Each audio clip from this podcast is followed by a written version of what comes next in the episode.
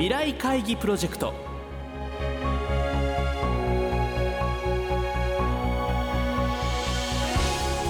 皆さん明けましておめでとうございます。ラジオ日経の山本直です。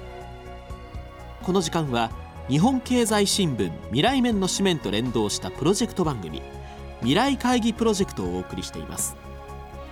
番組では世界を変えようをキーワードに企業トップから提示される日本の未来に向けたさまざまな課題について皆さんと共に解決策を考えていきます。2018年1回目の放送となる今回は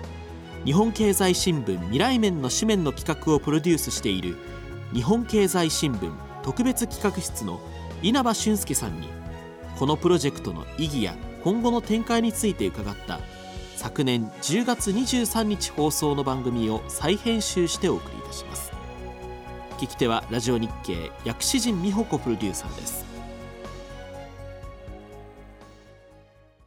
稲葉さんどうぞよろしくお願いします、はい、よろしくお願いします。さて紙面では6期目。ラジオの方では今回が2期目の放送となります未来会議プロジェクトなんですけれども今期の未来面の新たなコンセプト込められた思いをお聞かせいただけますでしょうか？はい、一つ意識しているのはですね、2020年のまあ東京オリンピック・パラリンピックです。まあ日本というですね国は例えばあの少子高齢化であったり。原発問題を引き金にしたエネルギー問題ですとか、はい、世界の中でもですね、まあ、課題先進国今後来たるべき課題がですね他の国よりも先にこう来てるというですね視点を踏まえてですね、読者の皆さんあとはまあ企業のトップの皆さんと一緒に日本初の課題解決を打ち出していこうというのがですね今回のコンセプトに込めた思いでございます。毎回企業のトップの方からの課題に対してたくさん若い皆さんからご応募をいただいているんですけれどもこのご応募の作品は実際に企業のトップの皆さんが目を通して優秀作を選定しています。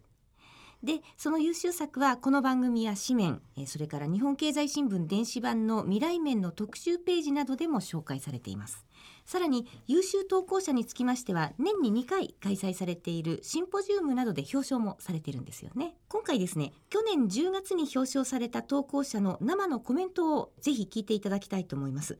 まず上越教育大学教育研究科の野口裕太さんですが応募のきっかけそれから応募して良かったことについて答えてくれました。私自身の書く力をつけようということで応募を考えました。紙面になった自分の文章を読んで改めてどういうところが良かったのかどういうところがまだ改善がいるのかっていう客観的に自分の考えを知ることができたことです。あと生活者の一人としての実感を直接企業の経営者の方に届けることができたのでそういう面でも良かったなと思います。非常にあの今回の参加を自分のものにしてくださっている方なんですけれども、はい、確かに未来面の企画というのは、はい、課題に対してアイデアを考えてそれを文章に表すということを、はい、あの参加者の皆さんにしていただくんですがこれはもうその思考を深めるということ、あるいは文章を書くということをする上ですごくいいエクササイズになりますよね。はい。あのまあ、今の若い学生さんたちは、まあ、例えば LINE ですとか、まあ、SNS で短い文章をですね自分の知り合いにこう伝えるということは慣れてるんですけれども、はい、自分の知らない人にですね自分の考えをまとめて分かりやすく伝えるということは実は苦手なんです。まあ、ですのでこの今回のまあ未来面のプロジェクトはまあ格好のまあ練習になるというふうに考えておりますただあのまずどんなところから考え始めたらいいのかっていうところから悩む方っていうのもすごく多いと思うんですが、はい、先ほどの野口さん最初の着眼点についてはこんなふうに語ってくれました。今回私が投稿したアイデアは私の実家の生活体験がベースになっています。祖父母が高齢で病院に通うのがすごく大変だということそして病院で4時間も待たされる、まあ、長時間待たされるとそういったことに困っていてそういう課題に対して何ができることはないのかなと考えたところがきっかけです。若い皆さんのこういうこう身近な着眼点から生まれるアイデアというものに期待したいですよね。はい、企業のですねトップの皆さんは、はい、まあ読者の皆さんから寄せられたアイデア一つ一つ丁寧にご覧になってます。なぜかと言いますと当然企業はですね自分たち企業が将来まあどういうことをすべきかというのはまあ日々真剣に考えているんですけれども。うん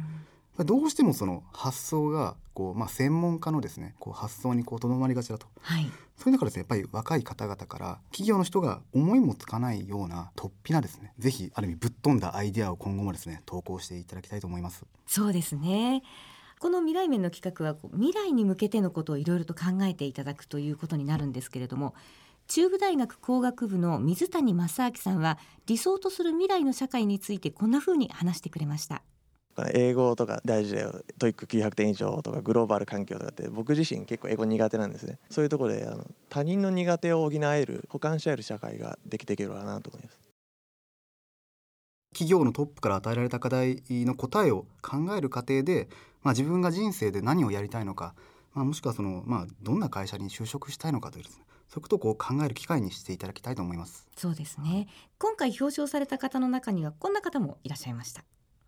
このテーマがなんかイノベーションのことでイノベーションを起こすってことは生活がどんどん便利になっていくってことで便利になる一方で便利になりすぎて人間としてどんどん衰退していってしまうのではないかっていうことを前から考えててまだ中学2年生で何でもできるのでまあこれから何か見つけたらそっちに行こうかなと思ってます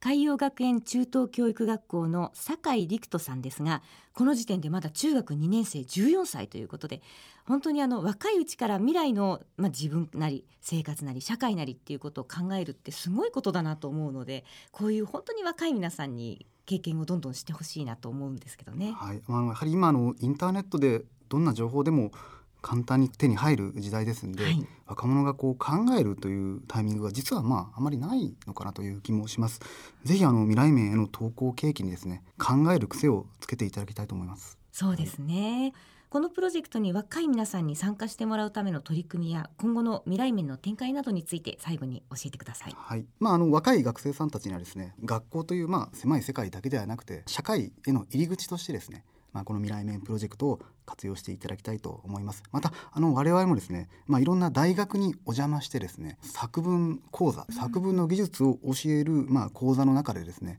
未来面の課題をテーマに作文を書いてもらっています。そういうですね。えー、まあ、未来面を活用した作文講座も開いておりますので、えー、ぜひあの、まあ、興味のある、まあ、学校さんからですねまあ、オファーをいただければと 思いますんで、はい、我々長谷さんじますんで、ぜひよろしくお願いします。ぜひよろしくお願いいたします。はい、稲葉さん、今日はどうもありがとうございました。ありがとうございました。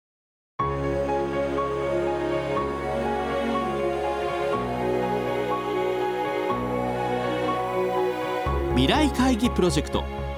来週は日本経済新聞特別企画室の稲葉俊介さんにお越しいただきこのプロジェクトをより発展させ若いリスナーの方々に活用してもらうための特別イベント未来面シンポジウムについてお話しいただくとともに1月9日からお届けする大和ハウス工業株式会社の吉井社長のお話の注目点などを伺っていきます。